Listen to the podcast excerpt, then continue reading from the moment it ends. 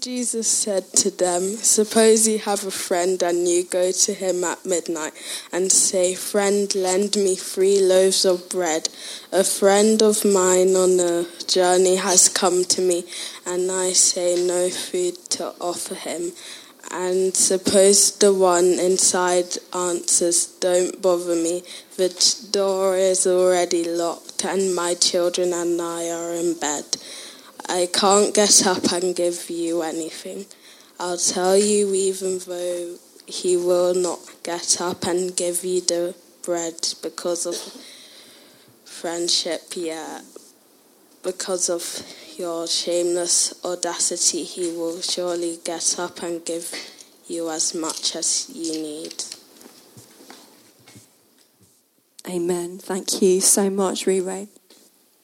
Lord Jesus, we just pray that as Walter shares with us now, you'll really teach us, fill our hearts with more of your truth, and bless him as well. Amen. Amen. Thank you. Good afternoon, everyone. Well, I feel privileged um, to be standing here again because last week, I don't know if you remember, Shirley gave me an opportunity to share what we're doing in Tree Church over this coming term, and it's all about prayer. And today, again, we are focused on prayer. And not only that, but over the weekend, I was at a conference with some people here, and the, one of the main talks was about prayer. Is God saying something to us, perhaps?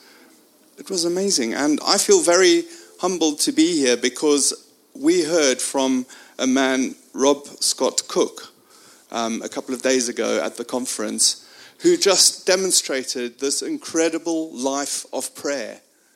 And this is what we're wanting to encourage in our children to begin a life of prayer, a lifetime of prayer. Um, and so I feel very insignificant to be talking about prayer after having just heard that amazing talk the other day. So, fair warning, you know, I'm going to pinch something that he said. But in Tree Church, um, yeah, um,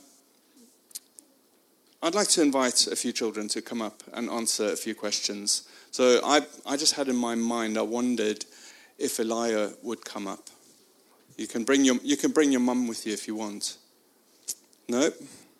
Would Alyssa come up with her mum? Perhaps.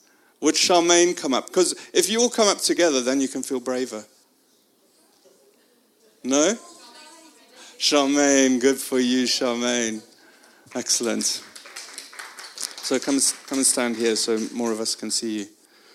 So, well done. Now, you, one of you can answer. You don't have to each answer each question. I've just got a couple of questions. Tell us about a time when at home you hurt yourself. Maybe you banged your finger in the door. Can you think of a time where you hurt yourself? Um, I hurt myself on the door. Did you?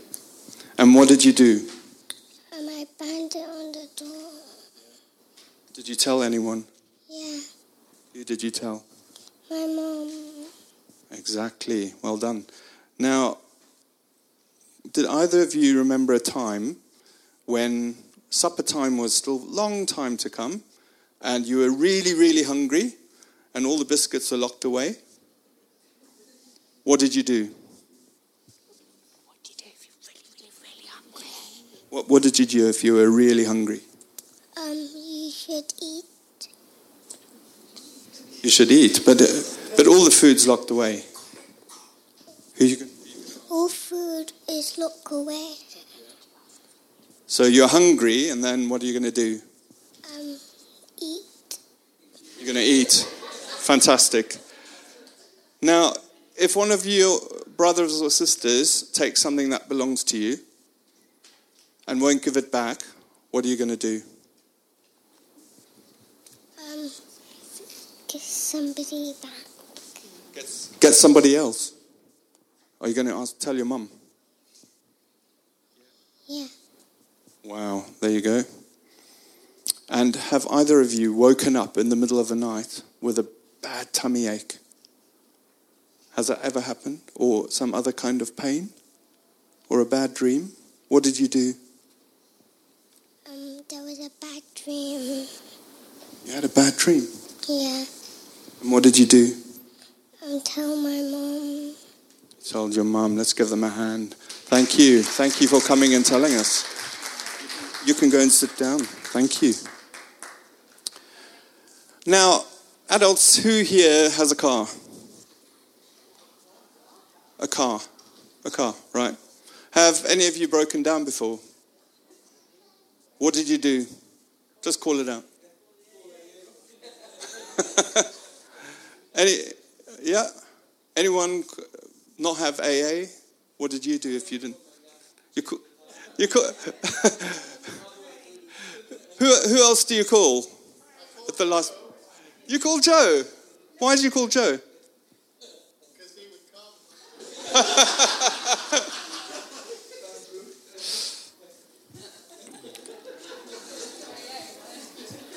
so, those of you who have broken down, you called the RAC or the AA. Why did you call them?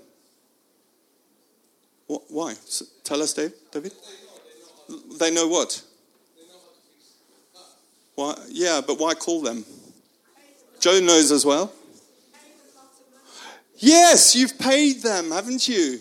You've invested something. You've you've made a contract with them to come and help you when you've got tr- when you've got trouble. Yeah, absolutely. So I read that one of the ways that rabbis in Jesus' time would reason with people.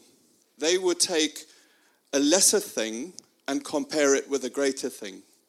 Right? They'd take a lesser situation so that they could compare it with a greater thing. And in the same way, our passage today, Jesus is doing that. He's taking a lesser example to compare it to the greatness of God. Because God is greater than anything we can imagine on this earth.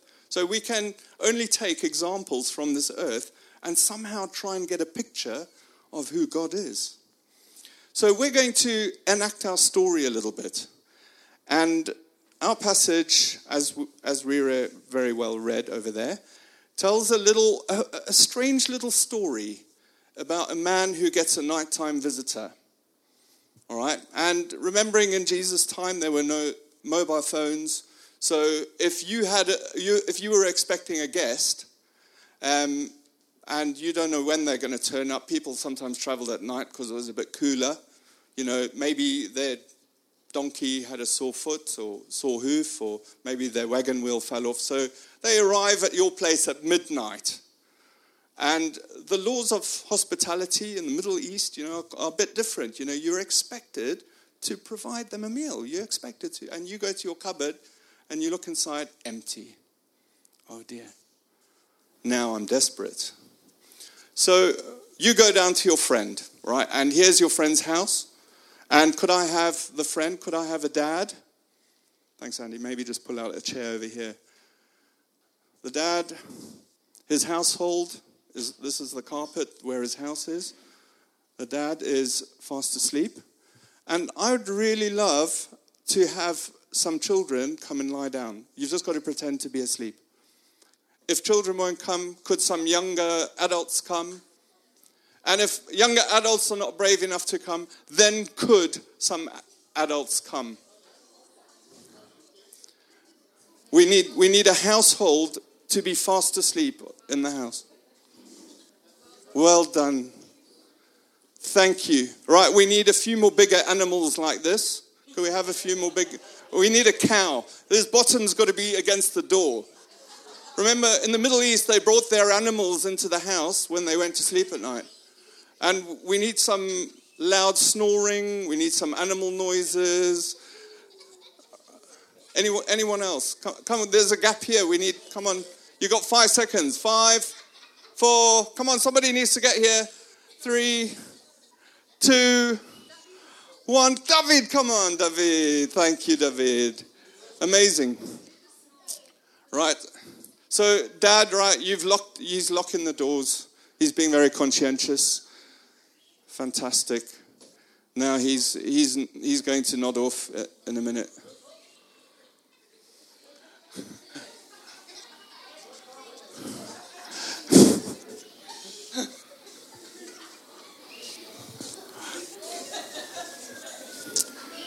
Right, and so, and so we have Bruce who's going to take up take our place. He's going to arrive. He's come down the road to his friend's house, and he is going to.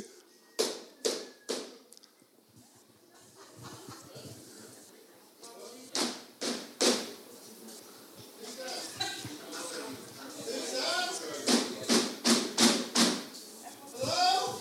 You got any bread, mate? I need some bread. You got any bread in your house, mate? Who are you?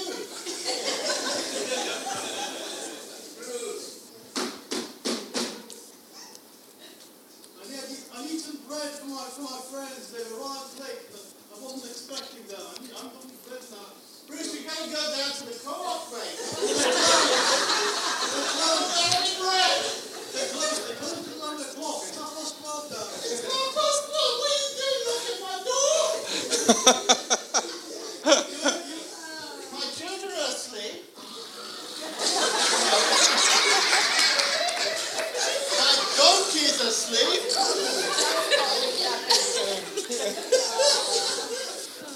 I can't see a thing. All the candles have been blown out. We've closed all the windows. We're all in bed. I'm here if you need any lights. I just need some bread. What? What do you need bread at this time for? Because my mates and my friends arrived. She's arrived late. And I need to feed them. I want to bread myself. Two of them. It's too hard. Come tomorrow morning, 7.30. I'll give you the bread then. Thanks. Bye. Oh, you've got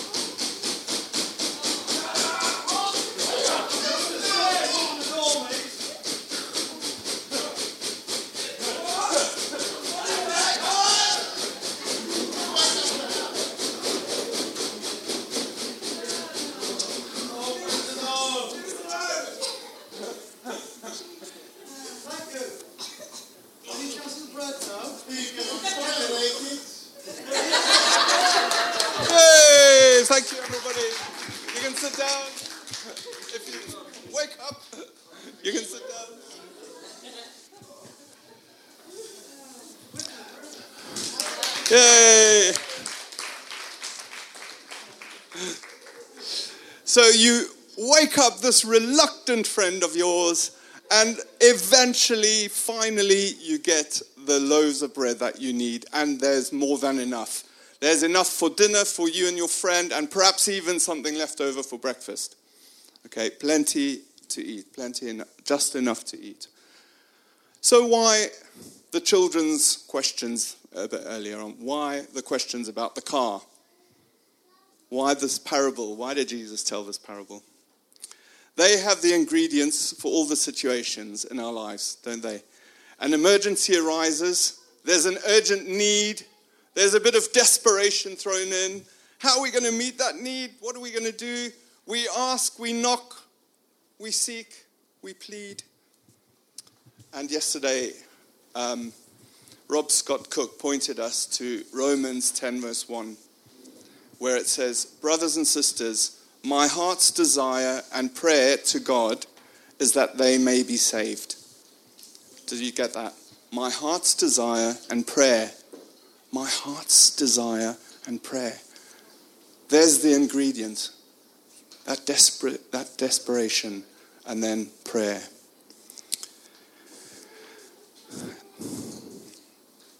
If we are in desperate need, if we in our desperate need can turn to someone who we are invested in, we are invested in our parents, aren't we? Our parents are invested in us. We have invested in the RAC or the AA. We have friends who we are invested in and they're invested in us. If we can turn to these imperfect things in our need and ask for help, how much more can we turn to the Lord who is perfect and ask for help? And the Lord will give us good gifts. Now, the question is why would God do that? Why would God do that for us? Why would we be able to turn to God? That's a big question. But a short answer is because He is completely invested in us. Who of here, you here, are parents?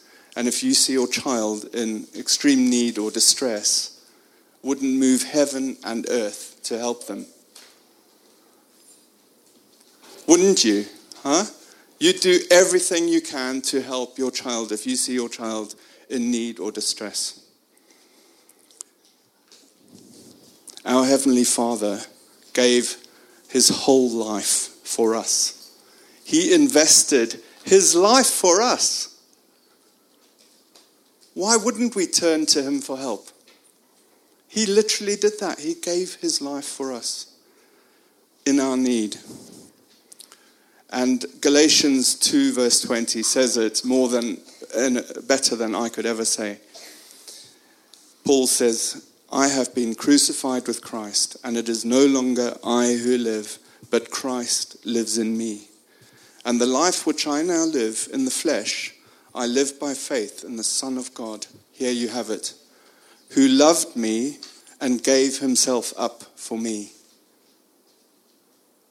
There you have it. Jesus invested his life for us. Why wouldn't we turn to him?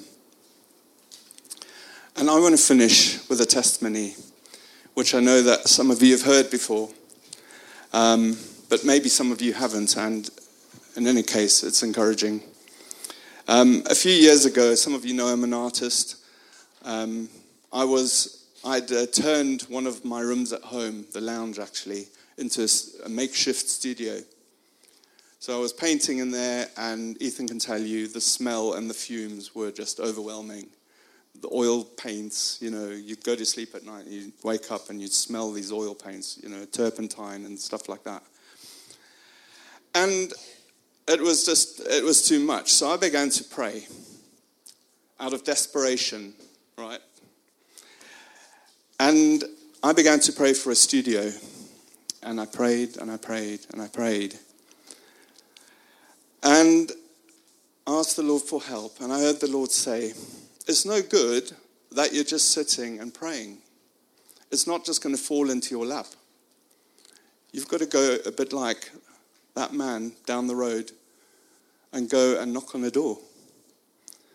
Okay, so I began to knock on doors. Um, I have a few artist friends. I went to their studios in Penge. You know, there's quite a few artist studios you can hire. Did you know that? There are quite a lot of studios you can go to rent a space. The studios in Forest Hill I visited, studios in Crystal Palace I visited. And I found studios which were very nice, but they were only a few meters square, shared with two other artists. And they were like two or three hundred pounds a month for the space. And I simply didn't have the money. And I needed more space anyway. So I carried on praying, and suddenly the Lord dropped this idea into my head to go to the church next door and ask if they had a spare corner where I could set up my paintings. So I made an appointment with the deacons. The deacons showed me around the church, showed me a few little rooms, a few little passageways, showed me this room in the church tower. Nothing seemed suitable. So I went home that night. And during the night, I sort of had this, my imagination caught to light. And I suddenly thought, hang on, that room in the church tower, it was covered with decades of pigeon poo.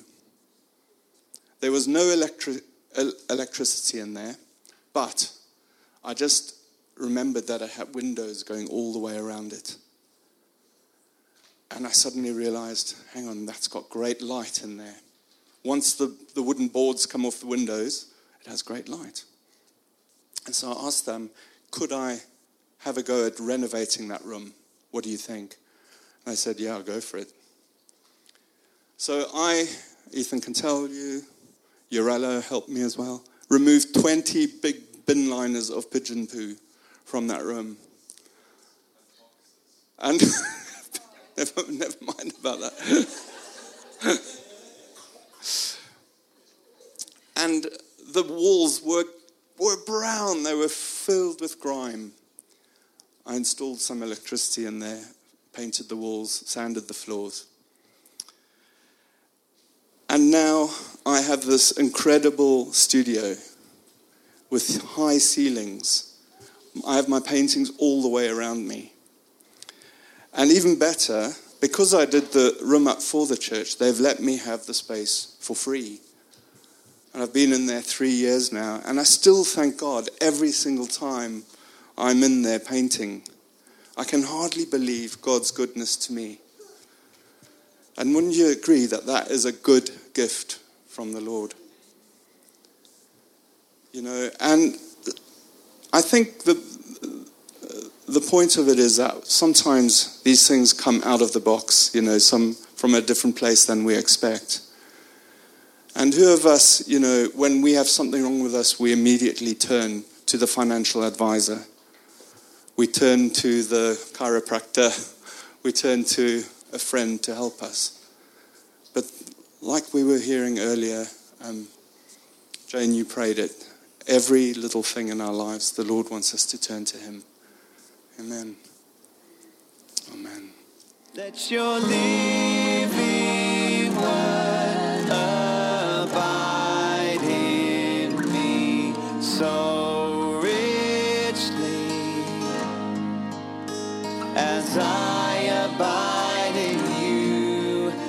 as